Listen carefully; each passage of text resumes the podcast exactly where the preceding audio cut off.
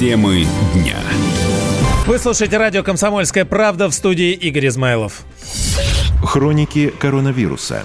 Пандемия ускорит четвертую индустриальную революцию, но приведет к изменениям в мировой торговле. Такой прогноз дали эксперты Всемирного экономического форума. По их словам, пострадают те, кто меньше остальных внедрял цифровые технологии. Ожидается, что торговля будет сокращаться, хотя неясно, как долго этот эффект будет продолжаться вместе с перемещением людей, в то время как цепочки производства и сбыта, скорее всего, будут переформатированы. Что же касается традиционных направлений, то сейчас наибольшее переживание экспертов вызывает сельское хозяйство. Однако первый замминистра сельского хозяйства России Джамбулат Хатуов э, успокаивает комсомолку, говорит, что сев в стране идет по плану, причем даже быстрее, чем в прошлом, 2019 году, ну потому что ранняя весна сейчас. И в этом году соберем более 120 миллионов тонн зерна, не меньше, чем в 2019. Народную мудрость, что сани надо готовить летом, зимой, а телегу летом. Готовились и все ждали оптимальных сроков сева, который наступает во многих регионах. Поэтому посевная в активной стадии у нас в Северо-Кавказском федеральном округе, в Южном, Центральном федеральном округе. Мы отмечаем готовность, я уже говорю, за, говорю о севе яровых культур, готовность Уральского, Сибирского, Дальневосточного. Яровой сев у нас в текущем году будет выполнен на площади 51 миллион, ну, фактически 52 миллиона гектар, можно округленно сказать. Из них э, мы на сегодняшний день уже 2 миллиона 730 гектар посеяли. По сравнению с прошлым годом мы идем с неким приростом к уровню 2019 года. Ну а кому карантин и даже кризис не страшны, так это системообразующим предприятиям. На неделе стал известен перечень из 646 организаций, которые для экономики России стали системообразующими. Поразительным образом в этот список попал и букмекерская контора. Разберемся, почему с экспертом Георгием Бофтом, журналистом, политологом. Георгий Георгиевич, здравствуйте.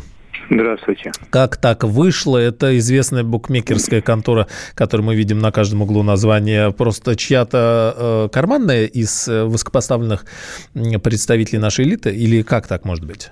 Ну, просто ее владельцы, очень влиятельные люди, они попросили э, тоже влиятельных людей в правительстве занести эту э, организацию в список жизненно важных предприятий. Вот и все. А те и занесли, не постеснялись. А те и занесли, конечно. Это, кстати, не единственная такая удивительная организация. Я пробежался по спискам и нашел как минимум, сейчас вам скажу, сколько, ну, три еще таких же организаций, которые вызывают вопросы. А из какой, из какой сферы? Э, ну, другие? например, в разделе, который а, по части Минфина проходит некая организация ОКН, э, которая зарегистрирована в поселке Архангельское, в Красногорском районе Московской области. Она занимается коммерческой недвижимостью. А, прекрасно. Или, например, группа компаний «Регион», офис которой находится в Балчук-Плаза в Москве. Знаете, это крутое место. Да. Она тоже занимается коммерческой недвижимостью. У нее, по-моему, уставной капитал 1010 рублей, как и у первой. Или группа компаний «Май», например, которая из Ростова-на-Дону, если верить Гуглу, вот. Э, группа компании «Май» занимается ивент, э, организацией ивентов. То есть свадьбы, э, корпоративы, Развлечения. выпускные, да, презентации ну, и так далее. Да, вот она тоже жизненно важная. Но, может быть, она для Ростова-на-Дону является действительно важной организацией. Почему нет? Есть букмекерская контора, есть Россия, нет букмекерской. Что означает этот список вот тогда? Как нам его трактовать? Вообще э, цель и смысл его глубинный? Э, это государство будет их поддерживать, деньги давать или как? Да, деньги даст в случае, если они э, будут близки к банкротству или в сложном положении, то им дадут денег. Но там есть как подавляющее большинство компаний, пусть вас это успокоит, они, в общем, как бы очевидно находятся в этом списке, они действительно не вызывают некий вопрос. Ну, а некоторые вызывают, ну, подумаешь, мелочь какая-то. Вообще, Нам не жалко. интенданты вообще на всякой войне, как известно, они не только снабжают армию, но и немножко подворовывают. Поэтому будем списывать это на чрезвычайную ситуацию. Исключение, подтверждающее правило, что называется в данном случае. А еще один момент. Сегодня вот глава МВФ заявил об остановке мировой экономики и говорит, что вообще никогда в истории МВФ не видели, чтобы мировая экономика останавливалась в рецессии намного хуже, чем глобальный экономический кризис, чем 8-9 года и вообще чуть ли не самое страшное со времен э, Второй мировой войны. А, мы на пороге чего-то стоим или выползем? Вы как трактуете вот эти заявления? Если выражаться цензурно, на пороге чего мы стоим, то я бы сравнил это с последствиями новой мировой войны в экономическом плане. А для нашей страны вы каким видите последствия с учетом даже не то, что вот этого списка предприятий, а здесь вот много сообщений было, и мы выясняли, что хоть Мантуров и говорил еще в марте, что будут маски, но даже масок нет в аптеках сегодня своих, собственных. А, понимаете, вне зависимости от того, как пойдет эпидемия в нашей стране, а, пока я вижу, что число тьфу-тьфу-тьфу умерших от коронавируса исчисляется несколькими десятками человек на фоне четырех с лишним тысяч заболевших. Вот, так вот, вне зависимости от того, как пойдет эпидемия, мне видится, что последствия от, э, того, что остановилась экономика во всем мире, ну и во многом у нас тоже, эти последствия могут быть катастрофическими. Спасибо. Георгий Бовц, журналист-политолог. И вот заявление главы Международного валютного фонда о последствиях э, всего того, что мы наблюдаем сегодня в мировой экономике. Президент России Владимир Путин подписал закон об онлайн-продаже лекарств. Во время чрезвычайных ситуаций и эпидемии можно будет торговать э, через сеть даже рецептурными препаратами. Согласно документу, наши сограждане смогут покупать безрецептурные препараты через интернет. Продажа лекарств, которые все же требуют рецепта, то есть документов, можно будет продавать во время чрезвычайных ситуаций. Если в сети найдут сайты или онлайн-магазины, которые продают лекарства без необходимой лицензии и разрешения на такую деятельность, то их внесут в реестр запрещенных запрещенных и, говорят, сразу же заблокируют. Когда люди хотят их купить, но аптеки отшивают, и, ну, потому что есть внутренние регламенты, приказы и так далее, которые это э, запрещают, в итоге люди все-таки сейчас вообще ничего не понимают. С нами на связи президент Лиги защиты пациентов Александр Саверский. Александр Владимирович, здравствуйте. Здравствуйте. Это как-то налажено на сегодняшний день или действительно сейчас просто волна сайтов появится, которые будут торговать э, лекарствами, ну дай бог хоть э, не поддельными, настоящими, а то там и вообще неизвестно чем? Пока не налажено, пока неопределенности очень много, потому что одновременно и законодательство о том, что торговать э, можно только через аптеки, и, собственно, это было до, ну, в смысле, через аптеки тоже как бы дистанционно, там многие люди пользовались сервисом уже, они заказывали лекарства, и им доставляли в ближайшую аптеку, они там приходили, забирали заказ. Ну вот, э, но так, чтобы до двери, пока этого ничего не было, и как оно будет, наверняка появятся какие-то регулирующие подзаконные акты, которые будут об этом говорить. Ну, вот, но я уверен, что без лицензии все равно это будет невозможно, и э, опять же, обсуждалась серьезная поправка, даже не знаю, прошла она или нет, чтобы доставкой, то есть курьерскую функцию осуществлял бы провизор. Я считаю, в принципе, эту функцию излишнюю опцию, потому что, ну, какой смысл использовать э, высококлассного специалиста в качестве курьера? Ну, вот, а тем более, что он будет что спорить с назначением врача, рецепт которого держите в руках. А кто тогда рецепт будет проверять? Курьер? Ну, понимаете, рецепт, он либо есть, либо нет. А, и как раз-таки вопрос правильный, но как раз в онлайн-доставке можно предусмотреть э, сканированную копию рецепта, вы отсылаете, там просто будет, соответственно, то, что вы прислали э, под ваш э, рецепт. Э, поэтому это вопрос решаемый. Для этого как раз ехать не нужно а, иначе получится, что в рамках, там, например, международного непатентованного наименования он будет вам предлагать там, на выбор десяток препаратов. Да? Ну, вот, как бы, с одной стороны, это может хорошо, но с другой стороны, а, учитывая, что аптеки постоянно заинтересованы в более, продаже более дорогого препарата, он вам будет навязывать более дорогой препарат. Ну, вот. Поэтому, ну, это все равно будет, и здесь надо ушки на макушке держать. Вот, но просто тепловизор сделали это гораздо более профессиональным, чем курьер. Есть, ну, да, спасибо. Президент Лиги защиты пациентов Александр Саверский. Пока все-таки еще все это не налажено, как это будет выглядеть. Видимо, узнаем в самое ближайшее время. Ну и сообщение сейчас ленты информационных агентств э, и ваше сообщение Орехово-Зуево. Взрыв газа, улица Гагарин, 31. Только что пишет нам 28 Некоторое время назад и присылает фотографии, подтверждающие. Действительно, все информагентства сейчас говорят об этом. В жилом доме в подмосковном Орехово-Зуеве предварительно взорвался газ, газовая колонка в пятиэтажном жилом доме доме. Это данные МЧС. Обрушилось сразу несколько этажей. Информация о пострадавших пока нет. Работают спасательные службы. Что, э, значит, э, говорят, что жители забрались по плитам до третьего этажа. Вот агентство МЭШ сейчас сообщает. И спасли ребенка после взрыва. А, так, услышали, цитата, услышали резкий хлопок. Поднялась пыль клубом. Полетели стекла. Даже долетели до дома напротив. Мужчину забрали на скорой. Очевидцы забрались по плитам до третьего этажа этажа и сами сняли оттуда ребенка до приезда спасателей, рассказала одна из очевидцев. Э, ну и вот э, сообщение о погибших, пострадавших э, пока нет. Будем надеяться, что и не будет. Продолжим через несколько мгновений. Темы дня. В Минздраве предложили ограничить продажу крепкого алкоголя в России. Ну, потому что коронавирус. Главный нарколог Министерства здравоохранения России Евгений Брюн заявил, что сухой закон в России вводить не стоит, однако было бы здорово ограничить продажу крепкого спиртного. Пока крепкого спиртного. Курение, алкоголь ухудшает течение заболеваний, увеличивает заразительную силу мерзкого вируса, его вирулентность, пояснил специалист. Комментируя новости об увеличении продаж алкоголя в России в период карантина, Брюн отметил, что на статистику заболеваемости алкоголизмом это не повлияет. Цитата. Думаю, это то же, что и с гречкой. Люди затариваются на будущее, не понимая, на какое время их оставляют дома, когда они выйдут на работу или смогут э, свободно перемещаться, говорит нарколог.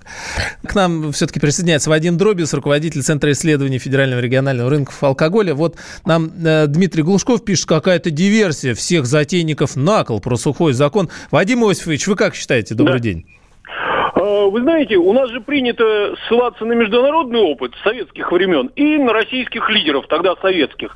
Вот месяца два, два с половиной назад наш президент Владимир Владимирович Путин, общаясь в очередной раз с народом, на вопрос башкирского журналиста, а они там творят антиалкогольную вакханалию, ну до кризиса творили, э, вот тот его спросил, президента, как вы к этому относитесь? И Путин заявил, что, говорит, я против полицейских мер в этом вопросе, да. в борьбе с алкоголем. Вот то, что предлагает господин Брюн, э, ну, понять можно, но, в принципе, это полицейские меры. Э, есть пассионарное желание медиков, государства, общества снизить потребление. Вот Минздрав доложил в 2019 году, что у нас за 8-10 лет снизилось потребление алкоголя на душу в два раза. Ну, видите, все же зависит от того, как считать. Можно изначально завысить в два раза, например, потребление, а потом от него плясать вниз и доложить вот так же бодро, как министр здравоохранения Нет, подождите. доложил, что снизили. А Вадим Иванович, да. подождите, он же говорит, если я так правильно говорю, ну, говорит про вирус. Алкоголе. Нет, про да? вирус, ну сейчас, ну, ну, вирус, сейчас начнутся эти, так. значит, а месяц, представляете? Ну, подождите, а подождите. Что еще делать, Вадим Иосифович? Что еще? Как? Поножовщины начнутся. Ну, у нас что, запойные? Вот смотрите, департа... вы понимаете, что э, чиновники, медики, депутаты, желая пиариться на антиалкогольной теме, это очень модное, потому что, ну вот, пиарились бы на повышении зарплат, уровня жизни, качества жизни. Нет, пиариться на алкоголе. Это вечная тема, снизить практически невозможно. За последние 130 лет вот 75-80% взрослого населения в странах европейской культуры как пили, так и пьют. Снизить даже число и долю не удается вот за 130 лет. Поэтому вот эта тема вечная. И э, хочется, конечно, что-то сделать. Вот знаете, по-старому, как анекдот еще про Чебурашку и крокодила Гена, детский. Но надо же что-то делать. Вот и здесь тоже первое, что приходит на ум, ограничить время, ограничить количество рабочих, э, э, торговых точек, увеличить расстояние от школ до магазинов с продуктами и алкоголем там с 10 до 20 метров, ну и прочие смешные вещи, которые на самом деле никак не влияют на потребление. Вот э, Это с одной стороны. Э, а с другой стороны, есть же желание конкретного человека, то есть который все равно в кризис во всех странах растет потребление алкоголя. В любом случае уж на 10-15%. Посмотрите. А уж в такой-то ситуации желание-то простого человека, уж может одно из последних желаний Но у нас же не запойная страна. Это мы... Э, Согласен мы с вами, одна из самых... чем шведы, финны, меньше, чем французы, итальянцы, то есть больше, чем французы, итальянцы, испанцы, американцы, не больше. Вот а Вадим Иосифович, в любом случае, даже если и, и так мы никому не скажем. Э, Наше вот право. Мы как раз говорим, а эти-то скрывают. Там же сплошные лицемеры. Э, западный мир тем и отличается, что они фарисеи и лицемеры, один на другом. То есть, так сказать, сидят, и есть у них, так сказать, вот эта внутренняя этика, то есть есть темы, о которых они говорить не любят. В Швеции... В и в бумажных пакетах носят, чтобы никто не видел и не, не, не мог раза. исчислить. В Испании, Франции, Италии, Германии в два раза выросли Спасибо, Вадим Иосифович, да. Ну и бой дадим им, э, пусть пьянствуют, мы-то будем здоровее. Вадим Дробис, Сергей спрашивает имя про алкоголь, кто только что, это Дробис только что говорил. А, все правильно, Сергей говорит, что Дробис все сказал, категорически против ограничения продажи алкоголя. Куча примеров из прошлого, к чему это приводит. Сам употребляю умеренно, говорит Сергей, но в последние недели прямо часто отрывается. Сергей, наш слушатель, остался один на один с самим собой и со своим стеклянным другом, видимо, как раз пока и проводит время. Сергей, не отчаивайтесь, рано или поздно все это закончится. А, что еще? 87-й. Все пьем, но лучше меньше, полагает 87-й. Вы за, за то, чтобы ограничить продажу крепкого алкоголя в период карантина, чтобы не пили больше, не пили э, крепкого, чтобы не случалось этих э, жутких ситуаций с поножовщинами, с драками, с выкидыванием из окон пьяными и так далее. Или, ну, нет, наоборот, потому что делать-то ничего нечего сейчас э, до 30 апреля как минимум, а потом-то, вы же помните, майские настанут. И почему бы нет? С другой стороны, и производителя поддержать можно отечественного. 8 800 200 ровно 9702. А вы сейчас употребляете крепкий алкоголь или нет? И считаете ли вы, что нужно ограничить его продажу? 8 967 200 ровно 9702. Это WhatsApp и Viber. 57-й. А, Все свое хоть расстреливайте за пойло, а я в блиндаже. Еще. Добрый день, 36 нам пишет. А, кто пьет много и часто, всегда найдут себе бутылку. А вот те, кто иногда позволяет себе бутылочку вина после трудного рабочего дня, пострадают. Но с другой стороны, согласитесь, 36 сейчас трудного рабочего дня не случается, никак не может случиться с нами в эти сложные дни, и поэтому Речь, видимо, идет уже не только о вечерком. Юрий из Нижнего Новгорода. До сегодняшнего дня я не запасал алкоголь, но нынче задумался. Если выпивающий, то только немного и дома. А что в вашем понимании немного? Кстати, крепкий алкоголь-то тоже вот с ним немного. Это как сейчас? Э, уже, видите, вопросы возникают. Здравствуйте, мне вообще без разницы, пишет 06. А, магазинный алкоголь не пью уже давно. Пока продают сахар и дрожжи. Все отлично, Евгений. Чувствую себя прекрасно на этом карантине. 53-й регион, э, в магазине есть полно, очередей нет, залейся. Э, так, а что с ценами у вас в 53-м регионе, кстати, тоже? Так, у меня случается, я работаю, говорит 36-й, в плане э, по вечерам приложиться немножко. Э, спрашивает 90 чем можно еще заниматься из такого неприлично запретного, спрашивает, запретили ли близкие контакты ближе, чем полтора метра дома с кем-нибудь. Но не знаю, пока информации не было. Говорят, надо соблюдать социальную дистанцию. Если вы человек низкой социальной дистанции, то вам, может быть, по-прежнему можно заниматься и всем остальным. Тут э, все пока непросто. А Андрей с нами на связи. Здравствуйте, Андрей. Алло, здравствуйте. А, я звоню вам с Дальнего Востока, город Владивосток. Как у вас там а, со спиртным в Владивостоке, Андрей?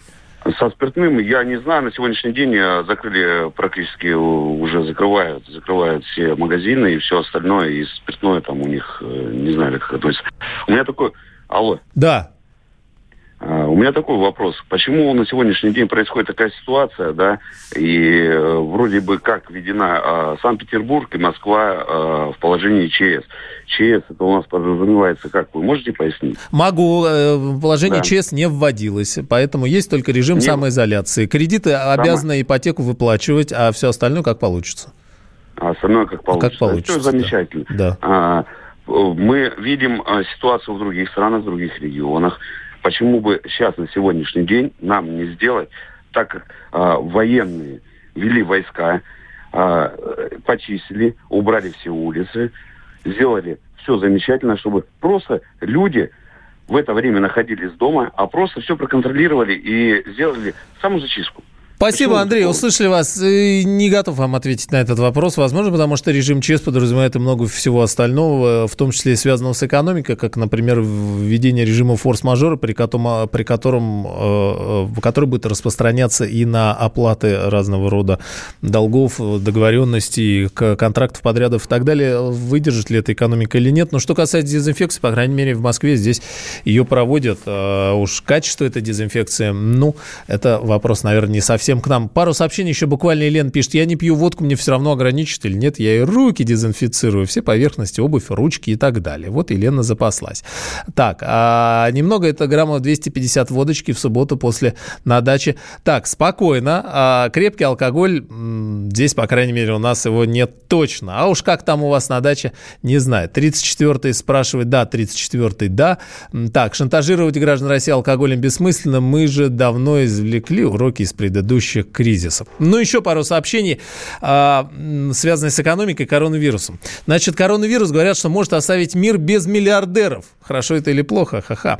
А, дело в том, что их средний возраст 64,5 года, по статистике, большинство умерших пожилые. А, в Китае 80% смертей пришлись как раз на людей старше 60 лет. В США, которые последние недели вышли на первое место по коронавирусу, на пенсионеров приходится четверть заболевших и почти три четверти смертей. Казалось бы, такая социальная категория, как богатые, влиятельные, о своем здоровье должны и могут позаботиться, но нет. Э, статусные жертвы тоже есть. Например, 26 марта от коронавируса умерла родственница нынешнего короля Испании Мария Тереза Борбон-Пармская, хорошо вам наверняка известная. Ей было 86 лет. Если вы о ней никогда не слышали, то неважно, вот теперь вы знаете. Среди миллиардеров есть и молодые, тот же Марк Цукерберг. Что касается влияния вируса на экономику, риск остается, и не только миллиардеры умрут. Американцы, говорят, не стесняются в выражениях, прямо называют происходящее экономической катастрофой. Главный индикатор, по которому они оценивают состояние своей экономики, это уровень безработицы. В США уже 10 миллионов рабочих мест потеряно. Это экономическая катастрофа. С нами на связи Алексей Зубец, директор Института социально-экономических исследований и финансового университета при правительстве. Алексей Николаевич, здравствуйте.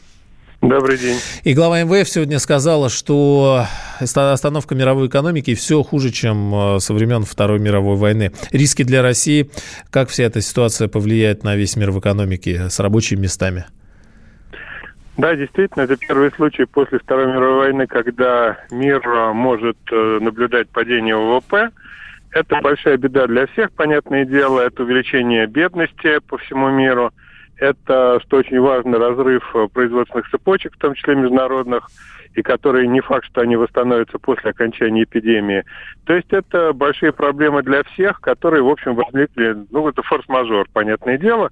И э, пока что последствия этого форс-мажора для мировой экономики непонятны. Все зависит от того, как быстро она начнет восстанавливаться, не будет ли второй волны, о которой сейчас много говорят, потому что в Китае э, появились какие-то мутации вируса, которые снова а, вызывают э, гибель людей, которые, в общем, э, ну...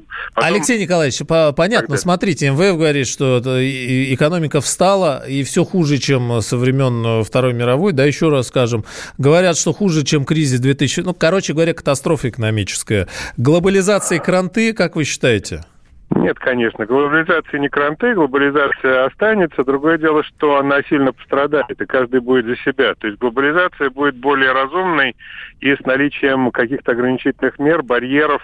То есть составление барьеров идет в полный рост. Что касается российской экономики, потерь, то максимальные оценки по потерям, которые может понести наша страна, экономика, это 5 триллионов рублей это много, это 5% ВВП, чуть поменьше. Это удвоение безработицы до 10%, это падение реальных зарплат процента на 3, 4, 5 в этом году. И масса других неприятностей, падение реальных доходов населения тоже там на те же самые 3-4%. А, и что самое важное, это вымывание среднего класса и малого среднего бизнеса, потому что... Алексей а, Николаевич, извините, что перебиваю, мы можем сказать на данный момент совершенно точно, вне зависимости от того, что будет дальше, вторые волны и так далее, что вот так, как мы жили, и как там говорили сытые, нулевые, не очень сытые последующие, э, средний класс, машины, что вот это все в прошлом теперь, что будет уже точно по-другому, или пока не сейчас, приходится? Сейчас, в ближайшее время будет точно по-другому и хуже, но я абсолютно убежден, что уровень жизни в России восстановится. Вопрос, сколько лет пойдет на это один год, два, три года. Вы полагаете, что с теми же схемами или России придется серьезно изменить свой экономический подход к своей экономике, к построению своей собственной экономики? Я не думаю, что они сильно изменятся, потому что те бизнес-модели и подходы, которые есть сейчас, они укоренены в нашей экономике, и менять их сложно. Но то, что придется много изменить, это факт. Спасибо. Алексей Зубец, директор Института социально-экономических исследований Финансового университета при правительстве России. Экономика не будет э, такой, как была раньше. Ну вот э, еще несколько слов о БМВФ. Глобальная экономика почти остановилась. Ситуация намного хуже, чем во время кризиса 8-9 годов, заявила глава Международного валютного фонда. Мы никогда в истории МВФ не видели, что мировая экономика остановилась, говорит она в Минцифра попросила российские интернет-компании, внимание, ухудшить качество интернет-видео. Причина нагрузка на сеть во время карантина. Все сели дома смотреть ютубы, и, конечно, всех все тормозит. Поэтому будем смотреть с квадратиками в плохом качестве. Российские интернет-компании получили письмо от Министерства цифрового развития с просьбой снизить максимальное количество, э, максимальное качество видео, ну, число пикселей, да, на единицу, и отключить автовоспроизведение, чтобы вы не злоупотребляли. Эти меры объясняют объясняется нагрузкой на сеть, выросшей после ухода людей на самоизоляцию из-за COVID-19. Копия письма появилась в телеграм-каналах. TJ и VC.ru подтвердили факт его получения в Rambler Group. Подлинность письма подтвердил TJ, представитель еще одной компании-получателя. У тех, кто перешел на удаленку и проводит онлайн-совещания, тоже, кажется, возникли проблемы, потому что тысяча записей видеозвонков в Zoom например, уже попали в открытый доступ. Так-то. По данным газеты, в YouTube и Vimeo а, попали видео с рабочей конференции, занятий в школе, а также и частные приватные разговоры. В видеозвонках э, раскрывалась информация о детях, финансовые отчеты бизнеса, интимные разговоры людей. Издание предполагает, что записи сохранялись с помощью сервисов Zoom и находились э, в онлайн-хранилище без использования каких-либо паролей. Сейчас попробуем связаться с руководителем аналитического центра «Зукурион» Владимиром э, Ульяновым а, и узнать, собственно, что делать теперь. Ну, во-первых, э, очевидно, смотреть фильмы с плохим разрешением не особо кто захочет, но и непонятно, как проводить дистанционное совещание, да то же самое дистанционное обучение. Кстати, Минпросвещение тут э, по этому поводу сказал, что учебный год в некоторых российских школах могут продлить до 8 июня, организовать учебный процесс еще до начала единого госэкзамена. Но как до этого времени будут учиться, тоже не очень понятно, тем более, видите, и с интернетами получается проблема. Владимир Ульянов, руководитель аналитического центра «Закурен». Владимир Владимирович, здравствуйте. Добрый день. А, как такое возможно? Почему, во-первых, э, конфиденциальная приватная информация о переговорах, вот Zoom, говорят, э, утекла в сеть, и как дальше теперь работать? Получается, все не защищено? На самом деле так и есть. Ну, вот исходя из современных реалий и на данном уровне развития технологий невозможно создать абсолютно надежную, защищенную систему, которая гарантировала бы на 100% отсутствие каких-то уязвимостей, просто потому, что мы такую систему никогда бы не выпустили. Даже если попытаться ее сделать, но она будет тестироваться, проходить разные э, пробы. Конечно же, там тысячи людей будут э, изучать все уязвимости безопасности такой системы, но она никогда не выйдет на рынок.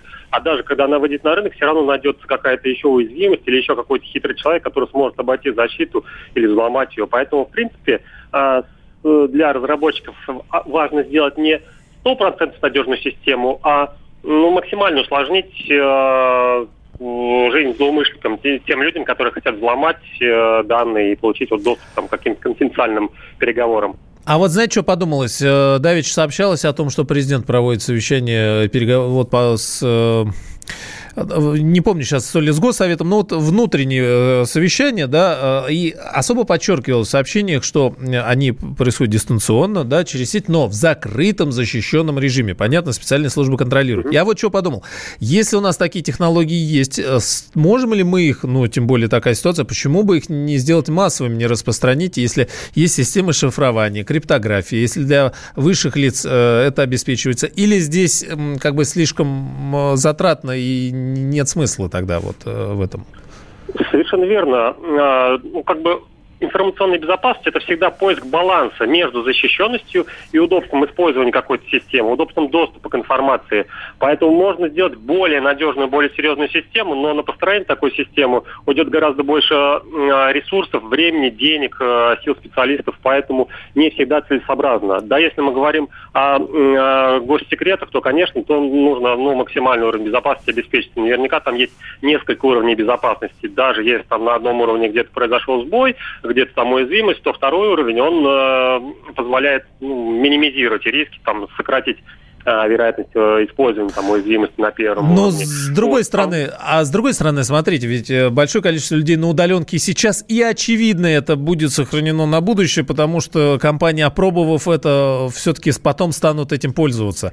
И здесь большие риски возникают. Хакеры, взломы, мошенничество, и э, даже у крупных стратегических компаний в случае утечки данных простых совещаний, ну, могут быть большие, серьезные, не только финансовые последствия. Значит, мы вынуждены будем все равно защищаться как-то. Ну, тут я с вами не соглашусь. Если мы говорим о переводе сотрудников на удаленную работу, то риски внешних атак, ну, то, что касается хакеров, взломов, они не намного растут. Гораздо серьезнее э, то, что э, риски внутренних угроз, вот они действительно увеличиваются. То есть вероятность того, что собственные сотрудники, которые уже имеют доступ к информации, они эту информацию сольют. Потому что когда человек находится в офисе, там какой-то уровень физической безопасности, и охраны есть, э, коллеги, которые рядом сидят, э, видеокамеры. Но когда человек сидит дома и имеет доступ к информации, конечно, украсть такую информацию гораздо проще. Ну, тоже, Поэтому, да. если мы говорим об удаленке, то именно внутренние угрозы сейчас, наверное, наиболее актуальны будут. Спасибо. Владимир Ульянов, руководитель аналитического центра «Зукурион». Вас э, тоже опять спрашиваем. Вы сейчас находитесь на э, самоудаленке, э, на самоудалении, и вы стали больше смотреть каких-то, может быть, фильмов, заметили, что сеть тормозит, нагрузка легла, денег по-прежнему провайдеры с вас требуют, а как-то попользоваться не особо получается. Чаще ли вы проводите совещания, может быть, и работаете дистанционно? Вы стали больше времени проводить в интернете или нет? 8 800 200 ровно 9702, телефон прямого эфира. 8 800 200 ровно 9702. И Вайбер и WhatsApp 8 967 и тоже 200 ровно 9702 по коду 967. А, есть кредитная карта, спрашивает совет 82. Если не на что жить, используя эту карту, стоит ли снять деньги сейчас? Снимая деньги, а, не забудьте о том, что потом когда-то их придется возвращать. Без работы, без денег, кредиты пишет э, тоже 82 200, 8 800 200 ровно 9702 телефон прямого эфира. Вы стали больше времени проводить в интернете. Чувствуете ли проблемы со связью, с качеством связи и с безопасностью ваших данных? Или, может быть, вам вообще глубоко все равно? 8 967 200 ровно 9702 80, Александр пишет 88 арендует в Ростовской области магазин. Торгует бытовой техникой и говорит, что правительство все закрыло до 30 апреля. Арендодатель требует э, за апрель аренду. Не знает, что делать. Магазин закрыт, денег нет. Что тут посоветуешь? А что тут посоветуешь, Александр? Эм, держитесь там тоже. Видимо, ничего тут и не скажешь. Что касается связи и работы интернета, особо обратите внимание, что действительно, а, действительно качество может и проседать. Э, не успеваем, к сожалению, только вот Андрей еще прочитаю, э, обрадовался объявлению того самого оператора сотовой связи, который дарит гигабайт трафика за соблюдение самоизоляции, а потом расстроился, так как тарифный план под эту социальную акцию, например, Андрей не подпадает. Говорит, сиди дома со вторника, самоизоляцию соблюдает, пакетный трафик заканчивается до предоставления следующего пакета еще 10 дней. Слушает нас по интернету явно не дотянет. Тяните, Андрей, экономьте килобайты и будьте здоровы. Темы дня. Рубль падает. Цены растут. Нефть дешевеет. Бензин дорожает. Кажется, что наступает нелегкое время. Но так ли все плохо? Мы не паникуем. Потому что у нас есть экономисты Михаил Делягин и Никита Кричевский. По будням в 5 вечера они разбираются в мировых трендах и строят прогнозы. «Час экономики» на радио «Комсомольская правда». Для тех, кто живет настоящим и смотрит в будущее –